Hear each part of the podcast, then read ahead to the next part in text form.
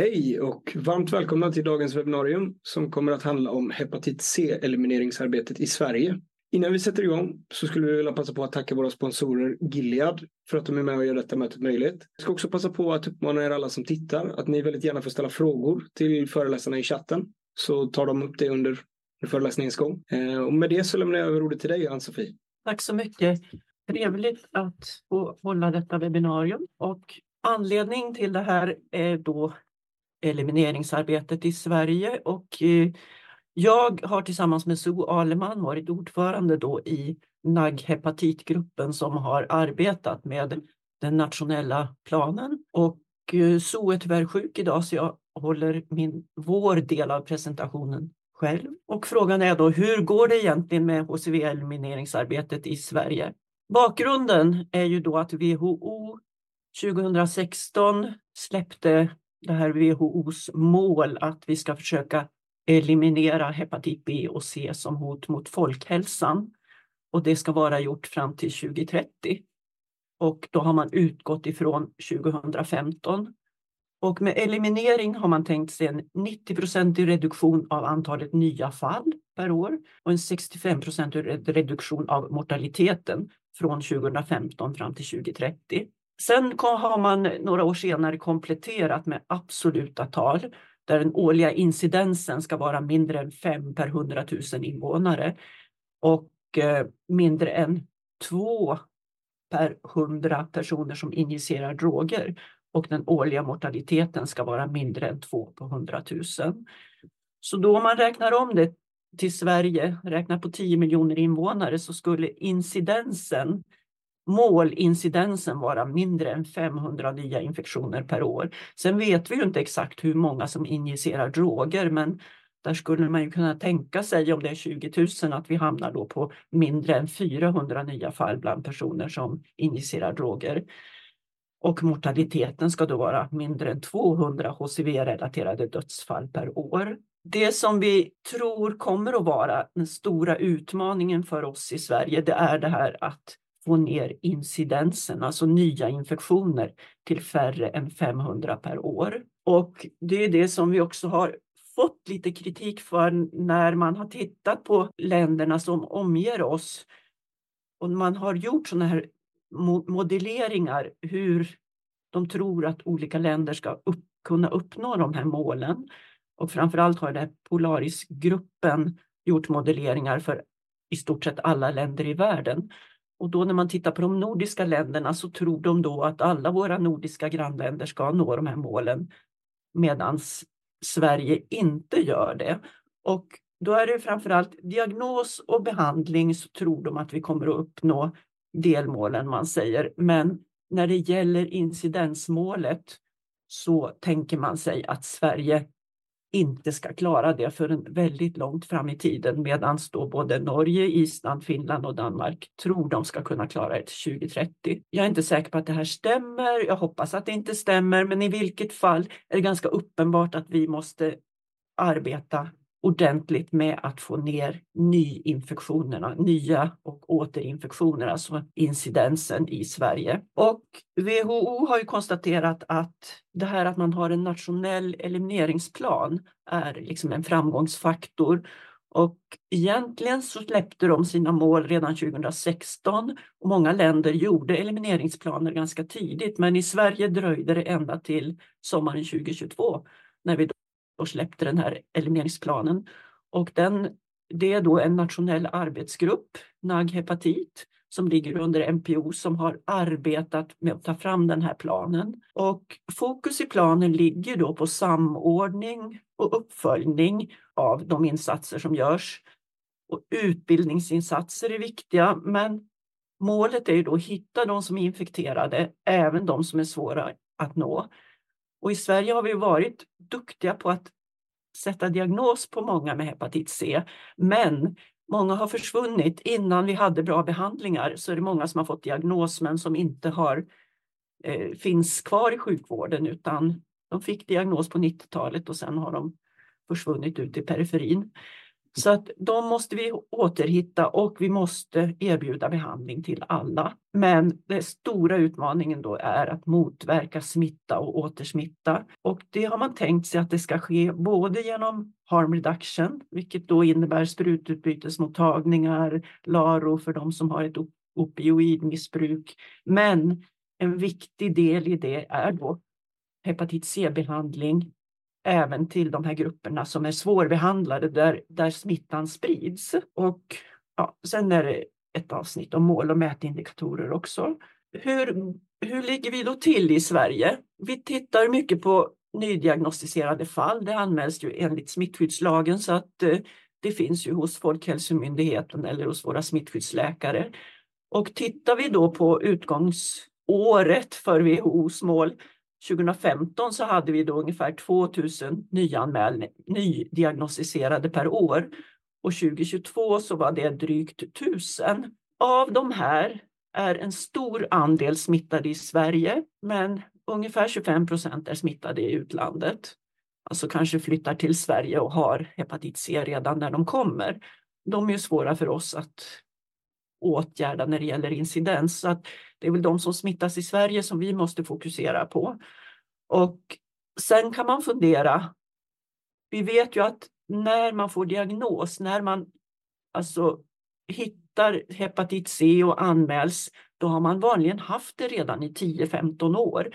Så de här smittskyddsanmälningarna är ju inte ett bevis på hur många som får smittan i Sverige just nu. I vilket fall så tror vi att prevalensen kronisk hepatit C i Sverige har sjunkit från någonstans 0,4-0,5 procent till cirka 0,25 procent nu. Och det är ju tack vare att vi har fått bra och effektiva behandlingar. Den här frågan om vi har en fortsatt smittspridning av hepatit C i Sverige, den försökte vi titta på genom att titta på hepatit C-anmälningarna över år. Här ser ni att varje litet färgat streck representerar vilket år som de har fått diagnos. Så de här höga topparna här i början, 1990, 94, 1995, 99, blå och orange. Jättehöga toppar, många anmälningar och det var framförallt personer som var födda mellan 1945 och 1965. Och vi vet att vi i Sverige har en stor grupp med hepatit C som är födda på 50-60-talet som har smittats på 70 början på 80-talet. Och de var, det var ju de som vi hittade till att börja med, för det var ju ett uppdämt behov. De, där hade vi inte haft diagnostiska metoder före 1990.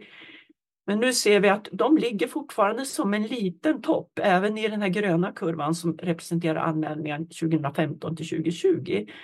Men numera så är ju den toppen mindre än toppen för yngre personer. Ni ser här i födelseåren. Så att de som vi hittar nu eller har hittat 2015 till 2020, det är den gröna kurvan.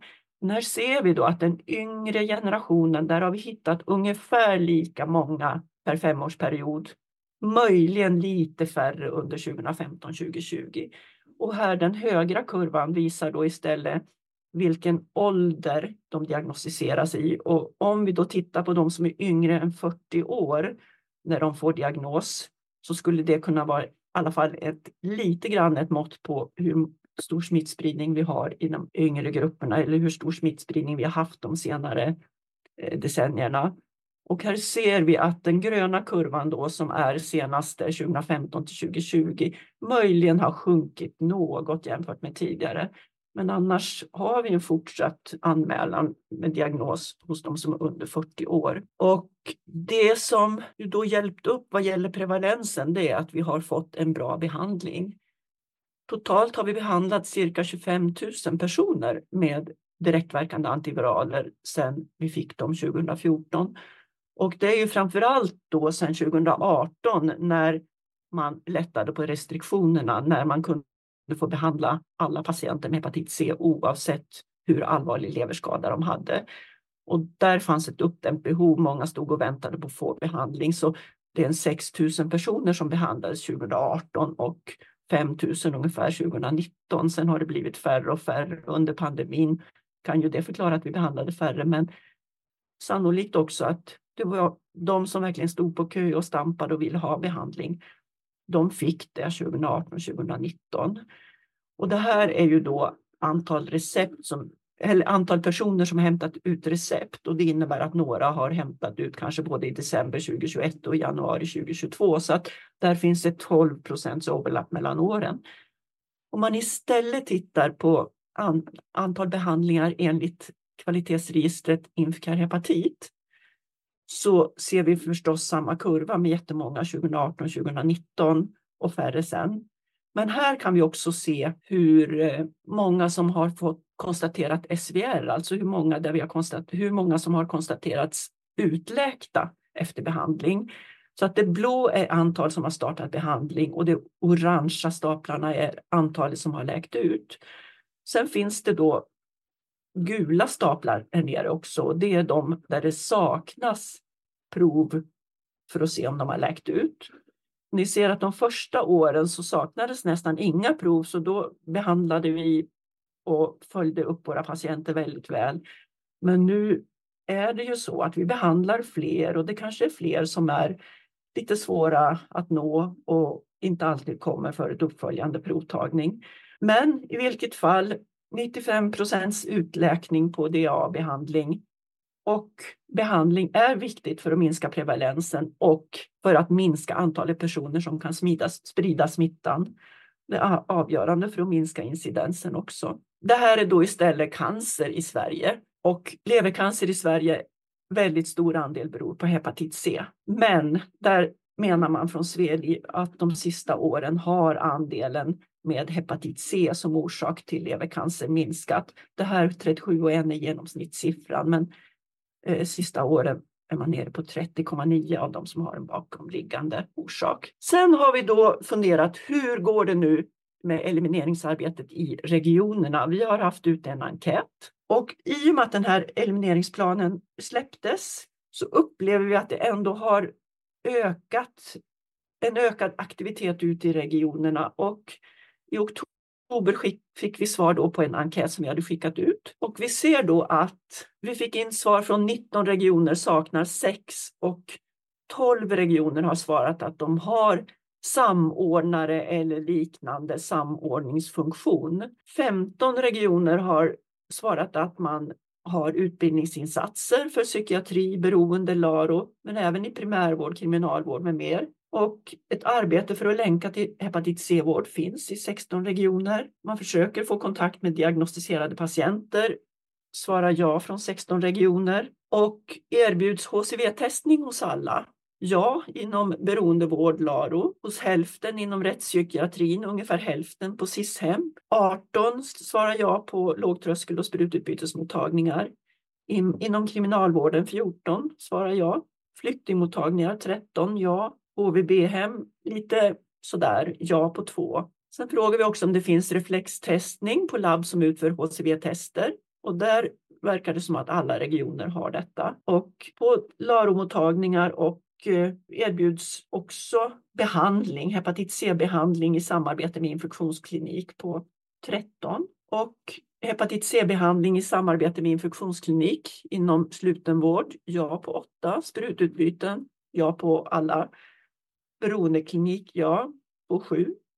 kriminalvården också många som erbjuder det, SIS-hem 10, lågtröskel och sprututbyten, ja på 10, Inom primärvården är det lite mer tveksamt och på andra arenor också mer tveksamt. Och frågan om det finns tillgång till sprututbyten, där har då jag svarat, 18 svarat ja och där tror jag att det är så att alla regioner nu eh, erbjuder sprututbyten och några regioner har till och med flera. Och LARO finns också på de flesta. Hepatit C-screening i mödrahälsovården, där är ja på 3 men nej på 14. Så summeringen av det här är att vi har ett stort arbete med att få ner smittspridningen och då tänkte jag fortsätta att bolla över till Marianne och, och så småningom Annika och andra som ska prata om hur ni jobbar för att minska smittspridningen. Och vi har också en plan för vad vi ska följa upp med regionerna och det har varit svårt att hitta indikatorer. Men samordnare, hur många som nya diagnoser, hur många DA-behandlingar och hur många dödsfall man ser på grund av hepatit C. Det var det jag tänkte säga så får vi se vad... Ska vi se. Eh, tänkte bara, jag har fått en fråga här angående Polaris prediktion. Vad är det som gör att de svenska siffrorna skiljer sig från de övriga nordiska? Och det som vi upplever att man från Polaris eller att Sverige har fått sämre siffror vad gäller harm reduction. Det beror på att vi har haft ganska begränsat med sprututbyten och LARO och man menar också att vi inte haft riktigt den politiska viljan att gå ut och behandla i de grupper som sprider smittan. Jag bollar över till Marianne för du har kanske lite mer att säga om just det här med harm reduction och hur man minskar smittspridning. Ja, tack Ann-Sofie. Jag heter då Marianne Alango-Blomé. Jag är infektionsläkare och enhetsansvarig läkare för sprutbytet i Malmö och biträdande smittskyddsläkare vid Smittskydd Skåne. Och i Skåne har vi försökt att bygga sådana eh, bra plattformar för en överblick men samtidigt bibehålla de låga trösklarna in i vården. Och eh, det är ju svårt att veta hur långt vi har kommit. Vi måste gå tillbaka och se var vi startar ifrån.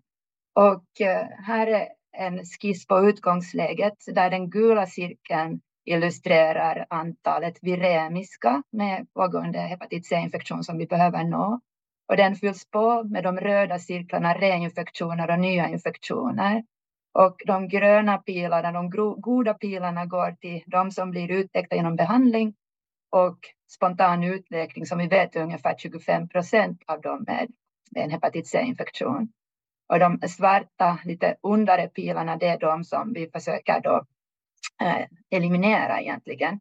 Och var de nya infektionerna kommer ifrån, det kan vara lite höljt i dunkel. Men som Ann-Sofie sa så har vi tydliga globala mål och då gäller det att reducera antalet incidenta infektioner och det blir då färre än två per hundra personer som injicerar droger eller färre än fem fall bland per hundratusen i befolkningen i stort och då reduktion av mortaliteten. Och eh, vi vill då gärna att man stoppar vägarna från de som är utläkta genom antingen behandling eller spontan utläkning och ökar den blå cirkeln med de som är utläkta genom behandling och samtidigt minskar de röda cirklarna så att de blir mer hanterliga och greppbara och, och eliminerbara. Och den här eh, molnet vill vi gärna skingra så att vi kan belysa var kommer de helt nya infektionerna ifrån, vilket nog kan vara så svårt att, att hitta. Vi måste verkligen skapa vägar till att underlätta för tillgången till provtagning. Utgångsläget i Skåne är egentligen tämligen gott vad gäller sprutbytesverksamhet. Vi har ett 25-årigt försprång. De första sprutbytena öppnades i Lund 1986 och i Malmö året därpå. Och i 25 år så var vi faktiskt ensamma om att bedriva sprutbytesverksamhet i Sverige. Och därmed har vi haft eh, en god tillgång till provtagning för hiv, hepatit A, B och C och eh, då vaccination mot hepatit A och B. Och numera behandlar vi då vid samtliga fyra sprutbyten Lund, Malmö, Kristianstad och Helsingborg som geografiskt är ganska strategiskt utplacerade och har då möjlighet att skapa nätverk med de lokala beroendevårdsenheterna särskilt då LARO-enheter, läkemedelsassisterad rehabilitering vid opioidberoende. Vi, hade en, eller vi har en uppföljningsfas av en forskningsstudie vid sprutbytet i Malmö för behandling av personer med aktivt pågående injektionsbruk. Och de här höll behandling 2018 till 2019, så vi är nu inne på femte året av uppföljningstiden.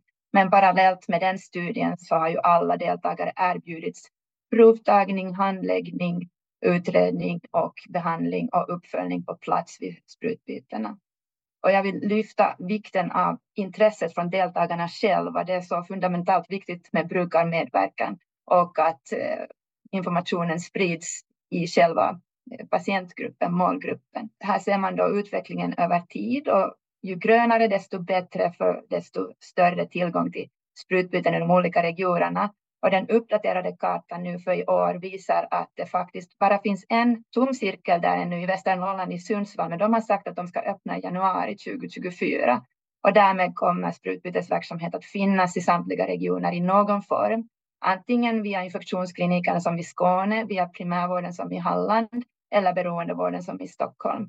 Oavsett så skapar vi en gemensam plattform där vi då kan hämta in data från den gemensamma Eh, databasen inför sprututbytet och göra estimeringar på vårt, vår målgrupp och korrelera den till till exempel antalet personer som erhåller LARO-behandling. Vi har också en fördel av att LARO-behandling blev en del av Fritt vårdval 2014 med en påtagligt ökad tillgång och vi har då regionala provtagningsriktlinjer för provtagning för blodsmitta i LARO. Och vi har sedan 2018 ett multidisciplinärt samarbetsnätverk mellan beroende och infektion vad gäller överdosprevention av opioidbruk då, med utdelning av Naloxon kombinerat med en utbildning så att personerna som själva riskerar att eh, uppleva eller bevittna en opioidöverdos vet hur man ska handlägga och därmed har då ett nätverk skapats med 50 enheter som man lika väl kan använda för hepatiteliminering. Och det finns mera sådana formella direktiv för att det ska finnas smittskyddsansvariga på varje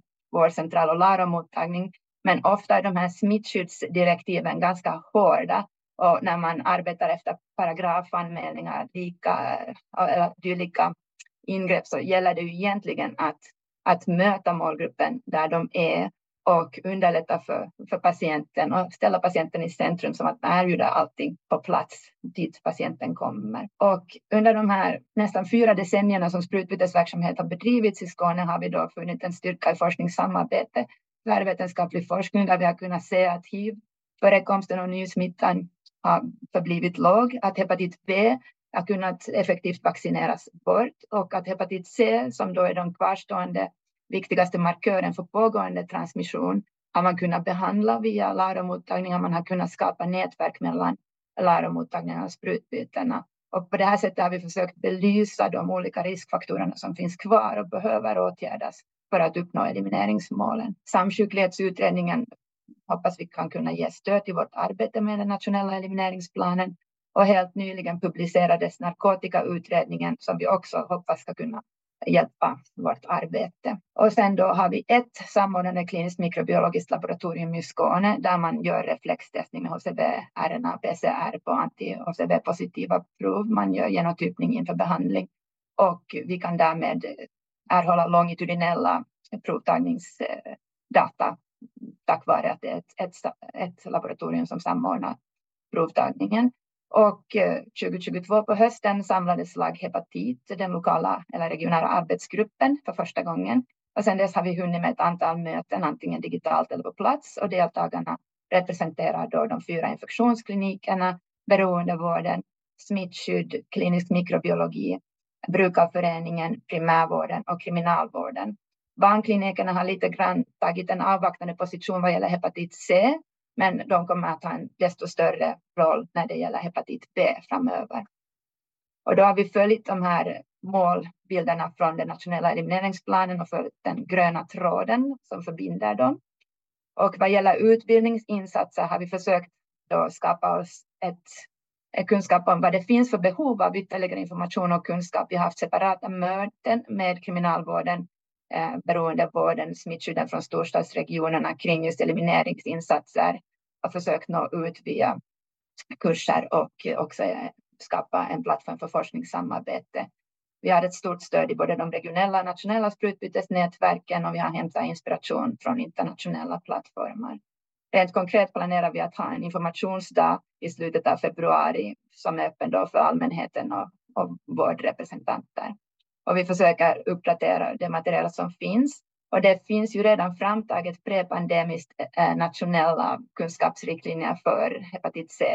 Så att eh, det gäller ju att uppdatera dem och det är någonting som vi kan arbeta långt över regiongränserna med. Sen då identifiering och utökad diagnostik. Vi funderar över vad vi vet och vet vi vad vi inte vet och vet vi i så fall hur vi tar reda på det vi ännu inte vet. Och då försökte vi göra en genomgående övergripande datainsamling och titta på den data som finns tillgänglig från då Sminet 3 och mikrobiologen Inska hepatit, Inska sprutbytet. Eh, man har också från Smittskydd Skåne gjort tidigare redan i två omgångar en sån här uppsamlingshitarbete som Ann-Sofie nämnde där man går igenom de som någon gång är anmälda men som sen i samkörning med infektionsklinikerna har så att säga tappats bort och försökt hitta dem genom brevavisering. Och vi har kartlagt sprutbytena och verksamhetens eh, datainsamling. Om man tittar på data från smittskydden då så ser man att över ett 20-årsperspektiv från millennieskiftet fram till 2021 så har den gul-orangea linjen som kännetecknar smitta via intravenöst missbruk minskat påtagligt. Eh, det finns en del kvar att göra, men vi närmar oss ändå eh, nivå 5 per 100 000. Men om man då tittar regionalt så hade vi i fjol 152 fall av hepatit C i Skåne och här vill jag lyfta då för alla kliniker som lyssnar att det saknas en del uppgifter förstås och det kan ju vara svårt för både patient och vårdgivare att veta. Men eh, om möjligt så, så är det jättebra om de fylls i så utförligt som möjligt för att i flera av de här anmälningarna så saknas det då information om smittväg. Men där det finns så är det ju absolut mest vanligt att det är via injektion av droger och av dem har majoriteten smittats i Sverige. Och sen är det den här skillnaden mellan en akut eller en kronisk infektion, för ibland får vi in akuta anmälningar Eh, där patienten uppenbarligen har levercirros och då kan det just vara det här att det är ju sannolikt en smitta som har inträffat långt tidigare som upptäcks nu. Men 28 av de här 152 bedömdes då i samband med en genomgång att ha en akut sjukdom och majoriteten av dem hade smittats genom injektion av droger. Och eh, när man tittar på åldersfördelning och könsfördelning så är det helt klart att incidensen framförallt är hög i de röda rutorna, män 30 till 39 år. Och det kan ju belysa lite att det är en fördröjning tills man skriver in sig i sprutbytesverksamhet och det är då man kanske får sin diagnos för första gången. Det här belyser också vikten av att erbjuda testning långt tidigare. Och om man tittar då på hepatit, här är då en rad för Skånes del och en rad för Sveriges del. Och eh, det ser ju bra ut om man tittar på eh, behandling per protokoll. Då är det 98,2 procent som uppnår utläkning.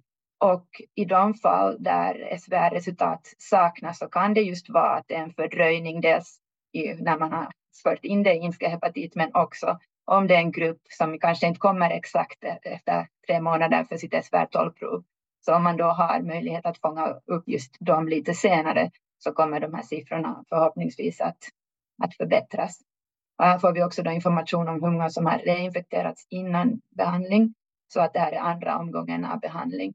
Och det gäller att samköra de här då med de enskilda enheterna för att verkligen se att vi har identifierat alla och håller den här datan uppdaterad. Och från sprutbytena då, det kanske inte syns så bra, men den här cirkeln illustrerar att om man räknar ihop de 880 personer som deltog vid ett sprutbyte, Malmö, Lund, Helsingborg eller Kristianstad i fjol. Sen har vi en eh, 200 till som cirkulerar runt mellan sprutbytena. Men om man tittar på de här så är då Eh, majoriteten har antikroppar mot hepatit C. Det är drygt 700 Medan de 20 procent som har förblivit antikroppsnegativa, det är ju de som vi behöver sen säkerställa också att vi verkligen tillskansar oss deras kunskap. Hur har de förblivit negativa?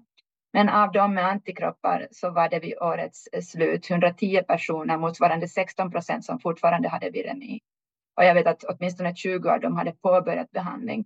Så nu när vi sammanställer årets data så räknar jag helt med att andelen viremiska har sjunkit ytterligare. Och fibroscanapparaten här illustrerar äh, övergången till uppsökande verksamhet. Och då har vi försökt att ta den med oss och säkerställa att alla LARO-mottagningar nu har i princip behandlat färdigt sina patienter med hepatit C-infektion. Vi har sökt inspiration från Stockholm och Västra Götaland där man har mobila enheter. Det vill vi gärna ha här också.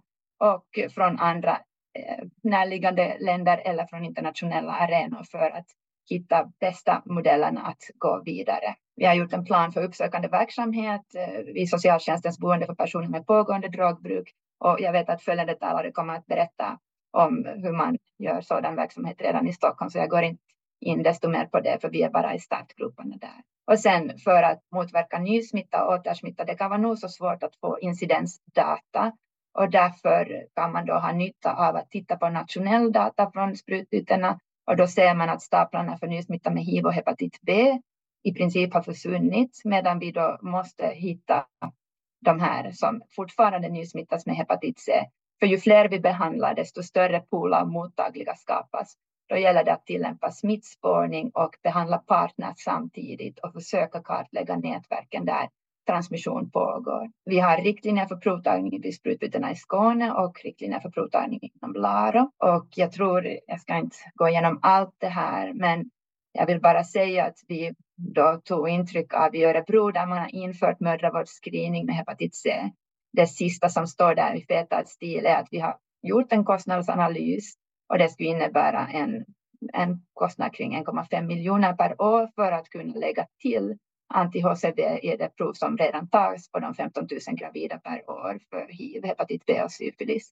Och det här handlar ju om att tillgängliggöra resurser och göra en kostnadseffektivitetsanalys. Om man hade oändligt med resurser så hade man ju förstås gärna infört en sådan provtagning nu fram till 2030 i alla fall. Slutligen så för avancerad sjukdom gäller det att sammanställa nationella data, precis som man så var inne på vad gäller HCC och titta på den regionala fördelningen. Men innan det säkerställer att provtagning för utläggningsprov verkligen tas, var en patienten befinner sig och att om man har en cirros vid diagnos att man då fortsätter att följa screeningmodellen. Och vi strävar efter en kontinuerlig avstämning med då LPO och RPO-infektion här i Skåne och med den nationella arbetsgruppen för att kunna ta inspiration från andra och se till att vi då mäter både var vi är och vart vi är på väg. Förutsättningar inför då framtiden är att vi får en resurstilldelning som möjliggör optimerade arbetsformer och där tänker vi att vi har redan delat in oss i mindre arbetsgrupper för att kunna fokusera specifikt på diagnostik, sprutbyteninfektion, beroendevård, somatisk slutenvård, primärvård, kriminalvård, uppsökande verksamhet och genomgående brukarmedverkan. Vi vill gärna kartlägga incidenta infektioner ännu bättre och eh, har tagit fram koordinationsförslag för insamling av prevalensdata och optimera behandlingen. Det här är en avslutande vision. Vi vill gärna ha den här mobila enheten och de fyra däcken illustrerar eh, olika former av eh, koordination inom då beroende, kriminalvård och till exempel SIS-hem.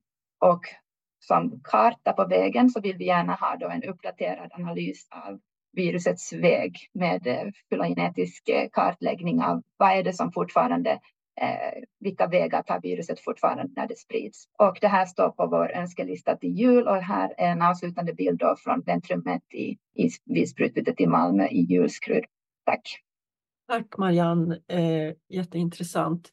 Då tänkte jag att eh, det har dykt upp någon enstaka fråga i chatten som jag tänkte vi kan ta sen sist. Och Eh, istället går vi vidare till Annika Olsson och Katarina Rosén då, som får berätta om era erfarenheter av uppsökande verksamhet i Stockholm. Tack. Tack. Katarina Rosén heter jag och Annika Olsson. Vi är sjuksköterskor och arbetar på infektionsmottagningen på Huddinge. Vi ska berätta om hur vi arbetar med uppsökande verksamhet för att hitta patienter som inte kommer till infektionskliniken. För att nå eh, WHOs mål med eliminering av hepatit C så har man beslutat att alla regioner ska tillsätta en eller flera samordnare.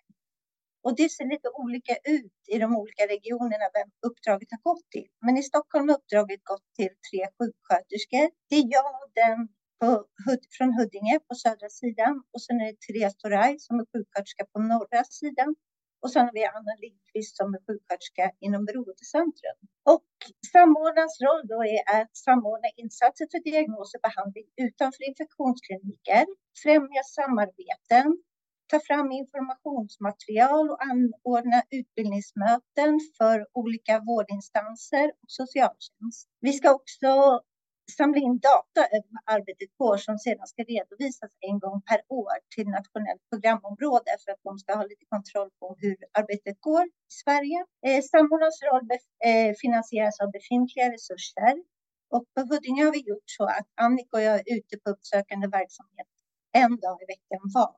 Samordnaren behöver inte göra allt arbete själv, men ansvarar för att arbetet ska bli gjort. Och hur kan vi alla hjälpas åt för att nå Eh, WHOs mål och hitta de återstående personerna att motivera till provtagning och behandling. Många är svårstuckna och vill inte bli eh, provtagna och ibland träffar man personer som säger att men jag mår bra, jag känner inte av min hepatit C så den behöver jag inte behandla. Och då brukar jag säga att hepatit C är en lurig sjukdom som man oftast inte känner av att man får och inte heller att man har. Börjar man få tecken på hepatit, alltså då har eleven tagit mycket skada och vikten av att behandla innan det händer. Vi behöver också förenkla behandlingsvägarna, göra det lättare för patienter att komma in i behandling, få ut information till personer som på något sätt kan utsätta sig för risk. Och riskgrupper som bör hepatit C-prov tas är personer som kan vara utsatta för smitta via injektioner, personer som kan vara sex, utsatta sexuell smitta, till exempel män som har sex med män och personer som säljer sex. Också personer som kan vara transfusionsöverförd smitta och mor-barn-smitta bör provtas. Personer som har tecken på leverskada med förhöjt avsatt ALA bör provtas.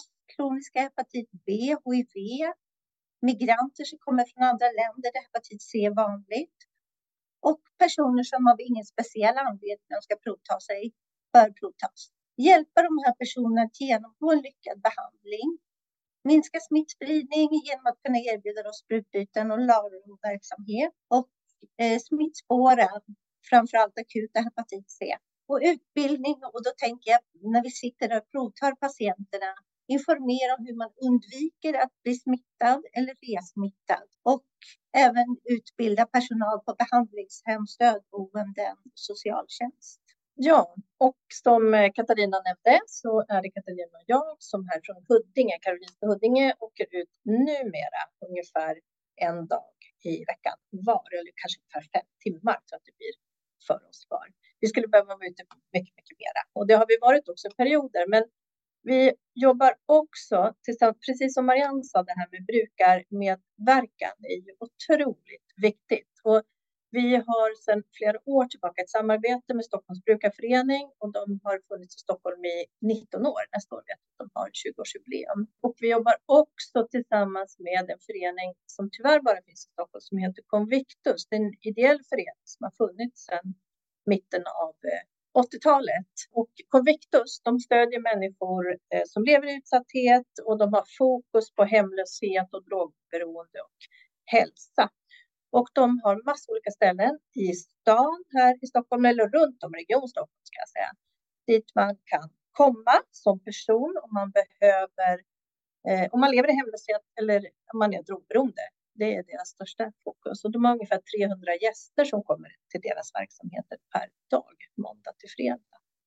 Brukarföreningen har tyvärr just nu ingen lokal här i Stockholm, men när de hade det så hade de ungefär 50 personer per dag som kom till dem. Så där har vi också varit och eh, tagit prover och behandlat och så vidare för hepatit C. Och även då till Convictus olika ställen åker vi då och då.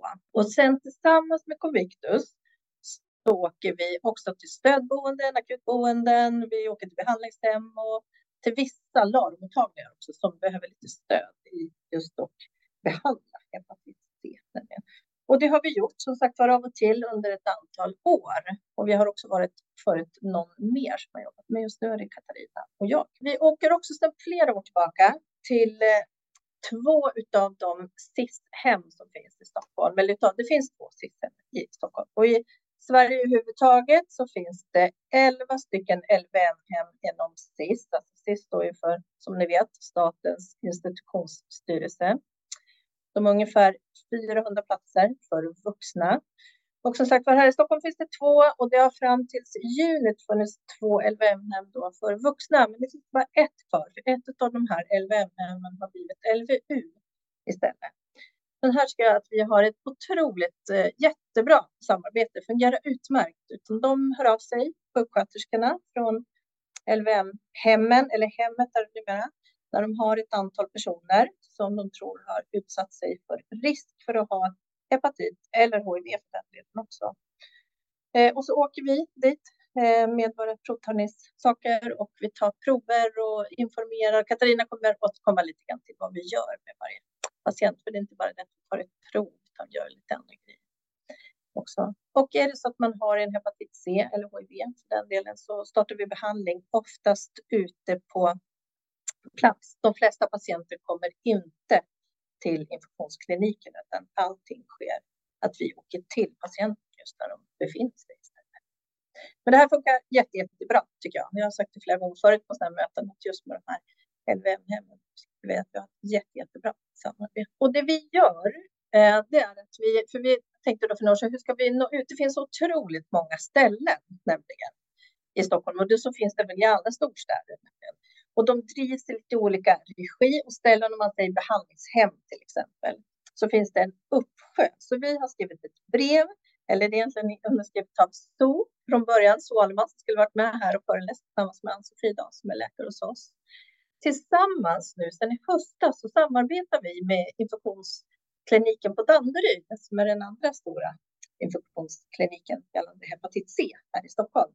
Så vi jobbar tillsammans uppsökande med dem, vilket vi tycker ger en otroligt bra styrka verkligen och täcker upp mycket, mycket mer. Så vi har ett brev som vi oftast har mejlat ut till olika behandlingshem till exempel, som riktar sig då till personalen. Det är det just om det finns det personer som kommenterar verksamhet så kan utsättas för smitta med hepatit C.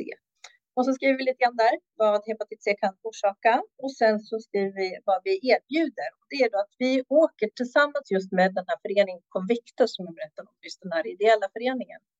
Så åker vi tillsammans med dem, en av oss sjuksköterskor, antingen från Danderyd eller här, Katarina eller jag, till till exempel då ett behandlingshem och erbjuder provtagning, eh, eventuell behandling, information, eventuell undervisning för både då patienter eller brukare och personal.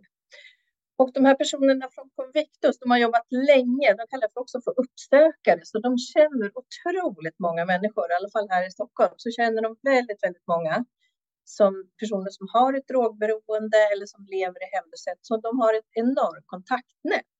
Och det de gör också när vi är ute på olika behandlingshem, det är att de själva, vad gäller i alla fall hepatit C och HIV, så kan de väldigt mycket. Så de informerar lite själva, de har som ett litet quiz som personer får besvara och så vidare och informerar jättemycket. Så de är en stor tillgång. Men det här har vi som sagt ett brev som jag skrivit som vi mejlar ut till olika ställen där vi tror att det kan finnas personer som har risk för att ha hepatit C. Sen så har vi också skrivit ett litet brev, kan man säga, ett litet anslag som riktas till med, som vi vill att då personer till exempel, eller personal på till exempel ett behandlingshem ska sätta upp om vi har bokat att vi ska komma. Och det här har vi sett ute här nu under hösten, det här hela brevet som vi har, att kan du ha utsatts för smitta med hepatit eller HIV? Och så skriver vi lite grann där och så bara fyller vi vilken dag vi ska komma och ungefär vilken tid. Och det, som sagt, jag såg det, jag var ute senast i fredags på stället och då satt det här uppe. Och då var det kö när jag och Ilmar från Convictus kom, så det var jättebra. Verkligen. Och här ser vi en liten bild. Här är det just då mannen här till vänster, det är Ilmar som jobbar som uppsökare på den här och sen är det Katarina då, som ni ser här. Och vi hade ju förut också i Stockholm en buss, men nu har vi inte längre en buss utan vi har den här skåpbilen som ni ser här bakom som är då Convictus som vi åker omkring i. Nu har vi vi hade hoppats på att vi skulle ha så vi kunde göra typ fibroscan och ta prover och så där inne här i bussen. Det har vi inte i den här skåpbilden. Riktigt nu fungerar inte än, men de håller på att bygga om den här lite grann, så snart hoppas vi på att kunna göra det i den här skåpbilen.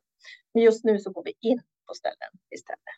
När vi träffar personer som kan utsätta sig för hepatit C så många har ju, vill ju bara ta ett blodprov och ha bråttom iväg, men vi försöker i alla fall få någon bild av när de provtog sig senast för hepatit C, hur länge de kan ha haft det, om de har det, om de är vaccinerade mot hepatit A och B. Vi frågar om alkohol och narkotikavanor, om de har HIV och om de har kontakt med sin HIV-sjuksköterska. Ja, vi frågar om aktuell medicinering så att vi får lite bakgrund eh, om det visar sig att de har hepatit C och behöver behandling. Övriga sjukdomar, nutrition, längd och vikt familjeförhållanden, boenden, om de har kontakt med vård, myndighet eller kontakt med daglig verksamhet eller organisation. Och mycket är det här för att många har ju ingen mobil och de är svåra att nå. Det är för att vi ska ha någonstans vi kan leta efter dem när vi står där med ett provsvar. Vet personen om att de har en konstaterad hepatit C så gör vi fibroscan och planerar för behandling. Personer som behöver vaccination mot hepatit A och B, då erbjuder vi dem en tid på mottagningen, för det har vi ingen möjlighet att göra när vi är ute på uppsökande verksamhet. Och vi erbjuder information om HIV. Och sen jätteviktigt, kontaktuppgifter, hur når vi varandra? Eller nästa besök. Och så här kan det se ut eh, när vi är ute på uppsökande verksamhet. Vi har en kasse med stickmaterial och stickburk och en portabel fibroscan. Vi har också en dator med oss, men det behöver, man behöver inte göra det så krångligt. Om man inte har tillgång till fibroscan så kan man använda sig av APISCORE som är ett verktyg som man kan googla på. Då får man fylla i patientens ASET-värde och trombocyter och då får man eh, ett värde. Är det värdet under 1, personen har inte initierat mer än 15 år och är under 35 år så är sannolikheten för levercirros låg. Men man behöver ju ändå göra en bedömning av om patienten kan ha leverskada och då ska ju kallas infektion eller gastroklinik. Men går det inte att bedöma leverskada ska inte det vara ett hinder för behandlingsstart. Ja, och som Katarina sa så vi återkopplar förstås till alla patienter om de var hepatit C-positiva eller den delen. Är det så vad gällande hepatit C i alla fall, om en eh, patient har en pågående hepatit C, alltså HCV är positiv, då de flesta patienter eh, hos oss som vi träffar uppsökande träffar aldrig någon läkare, utan vi diskuterar den här patienten på något som vi kallar för behandlingskonferens, hepatit C, ungefär. Vi har det varannan vecka nämligen tillsammans med infektionsläkare, eller det är så i huvudsak Ahlman som håller i det. För jag och Katarina kan ju inte förskriva några läkemedel förstås. Men det vi gör då, jag och Katarina, vi förbereder för den här behandlingskonferensen, de här små data eller de här grejerna som finns där. Vi tar reda på om, och det vet vi då, om eh, patienter ungefär när de fick sin hepatit C, om de vet det, om de är vaccinerade som Katarina nämnde, om de har hepatit A och B. Vi har ju som sagt också kollat om de har några, tar några läkemedel och så vidare, nämligen eventuell fibroscan. Och det här tycker vi fungerar jättebra. Vi har haft den här behandlingskonferensen i många år och det är inte bara vi utan även LARO mottagning i Stockholm brukar koppla upp sig till den här. Även Pelabacken som är vård för hemlösa i Stockholm brukar också vara med på den här konferensen och dra så att säga sina patienter. Och det här är också ett jättebra forum, för många gånger så delar vi, alltså att patienterna kanske vi kan träffa på dem någonstans, de och så vidare, så att vi verkligen hjälps åt. Det är verkligen toppen, toppen bra med den här behandlingskonferensen. Men just på den här behandlingskonferensen i alla fall, då beslutar då läkare vad de ska ha för hepatit C-läkemedel och vi säger ungefär när vi tror att patienten kan starta behandling. Om det är så att det är någon patient som, om vi har gjort fibroscan, jag eller Katarina på patienten, vi ser prover, att de är väldigt avvikande på leverprover till exempel, PK och så, och vi misstänker att de har en leverstrås, då försöker vi att boka dem Eh, till, på läkarbesök så att de kommer till oss på kliniken på läkarbesök. Eh, och ganska ofta så, de flesta som vi träffar har ju inte någon cirros men det har varit ett antal. Men de som inte har cirros då, då som sagt förskriver doktor eh, läkemedel och jag och Katarina, vi hämtar ut läkemedel till patienten. Vi skriver som ett litet, litet, ni ser ett litet brev här på skärmen. Vi har som ett litet standardbrev där det står lite kort information om själva hepatit C-läkemedel, eventuella biverkningar och viktigt vad de ska tänka på. Och sen så står det också plan där för uppföljning. Så vi hämtar läkemedel och får en dosett av oss och vi ger det här informationsbrevet och så informerar vi patienten förstås också muntligt som ett, lite vi brukar kalla för behandlingsstart. Och så kör de igång. Personer som injicerar narkotika har ökad risk att eh, drabbas av olika allvarliga infektioner som kan kräva inneliggande vård med intravenös antibiotika. Ibland kan vårdtiderna bli väldigt långa. Eh, och på Huddinge har vi då en avdelning, infektionsavdelning som är specialiserad på personer med beroende och som vi har ett samarbete med. Och det är att när patienten kommer in, då tas HCV-erna och genotyp direkt. Och sen när patienten börjar må lite bättre och infektionsmässigt stabil så får vi meddelande från avdelningen att patienten finns och vi går över och informerar om behandlingen, gör fibroscan och tillsammans med läkaren eh, som skriver ut läkemedel. Och patienten kan ofta starta behandlingen redan samma dag. Och personer som har vårdats inneliggande för allvarliga infektioner skrivs oftast inte ut direkt till gatan utan får komma till ett stödboende där behandlingen kan fortsätta. Så det, här finns det personer att hitta som är aktiva i, och initierar och som kanske inte har någon eh, kontakt med vare sig sprutbyte eller LARO-mottagning. Ja, så det är så här vi hittar patienter och behandlar gällande uppsökande. Men som sagt var, vi tycker både Katarina och jag egentligen så skulle vi behöva vara ute stå mycket, mycket mm. mera. Eh, vi hade ett projekt som säkert många av er har hört om för två år sedan vi hade en buss som rullade eh, nästan fem dagar i veckan eller fyra dagar i veckan och då provtog man ju betydligt fler patienter, hittade betydligt fler hepatit C-positiva också faktiskt och startade behandling på dem. vi hittar nu också. Men eh, som sagt, ju fler vi provtar, desto fler hittar vi förstås. Men just nu, det är de resurser vi har. Tack så jättemycket eh, för en intressant presentation av hur ni jobbar. Och som ni hörde, det är liksom den stora utmaningen vi har, det är då att få till det här med behandling i de här grupperna som sprider, där smittan sprids. Det är alltså de nya infektionerna och återinfektionerna. Och vi hoppas nu att både elimineringsplanen har satt det här lite mer på agendan ute på regionerna. Trots att det nu är världens sparbeting nästan överallt så har det ändå lyfts och jag tror att många mer är medvetna om det här jobbet vi måste göra. Och Marianne och Annika och, och eh, Katarina, det jobb ni gör, att det liksom ger en del inspiration till andra regioner också, att vi kan komma vidare. Vi har bara några enstaka minuter kvar. Vi har, jag har en fråga på chatten. Vad är er uppskattning på antalet smittade individer som finns i landet, men där vi inte kommer att kunna hitta dem via historiska vårddata? Och där tänker jag att eh, en sak är ju de här personerna som smittade på 70-80-talet. De kanske inte är de här som sprider smittan. Och där kommer, det kommer säkert att vara några som vi aldrig hittar. Så kommer det säkert att vara. Men den stora massan av de som går med en hidden, hidden infection, man säger, som vi inte har hittat ännu, det är ändå de som är nyinfekterade som kanske det dröjer tio år innan de får diagnos. Och den chansen är ju väldigt mycket större för de som har smittats nu de sista decennierna, för nu har vi ju ändå testet. De här äldre, de fick ju sin smitta innan vi ens visste om hepatit C.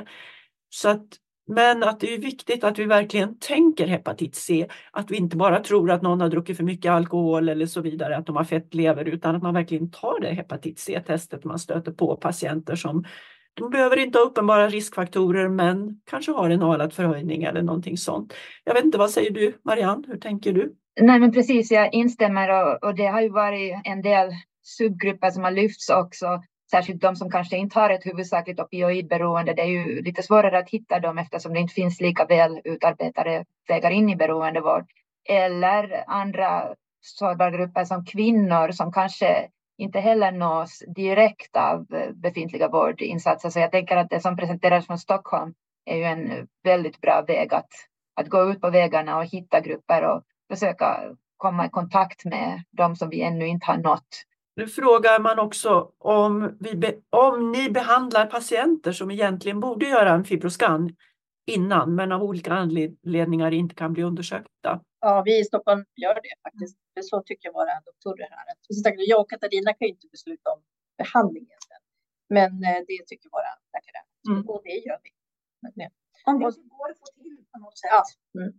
Mm. Och sen, vi, försöker få till det där med fibroscan eller ibland till och med något ultraljud och så. Det brukar oftast lösa sig, tycker vi.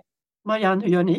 Alltså på sprutbytena och LAR och det är ju ofta så att vi har möjlighet att göra en fibroscanundersökning, men absolut kan man istället använda Apriscore eller FIB4 eller Gucci-score eller andra sätt att verkligen, den stora distinktionen är ju att man inte får missa en patient med en avancerad leversjukdom, en cirros, och då finns det ju precis som ni sa, ålder och duration av infektion. Ibland när vi vet, vi har ju eh, ofta data att gå tillbaka på, vi vet när serokonversionen inträffar, när viremin påvisades. Så så då kan man ju, då kan man ju göra en grov sortering i de som sannolikt inte har alls någon risk för en avancerad leversjukdom. Sen kan det finnas andra faktorer som gör att sjukdomen progredierar snabbare eller som bidrar till sjukdomsbilden. Så att ja, det, det behöver liksom anpassas till beroende på var patienterna är och vilka grupper det är man är och då får man göra en eh, beräkning där hur man ska bäst lägga upp både diagnostik och efterföljande behandling och uppföljning.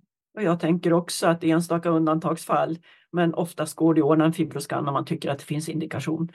Men eh, vad jag tänker, eh, nu är klockan fyra och jag lämnar över till Jesper på Mediahuset som får ta över ordet.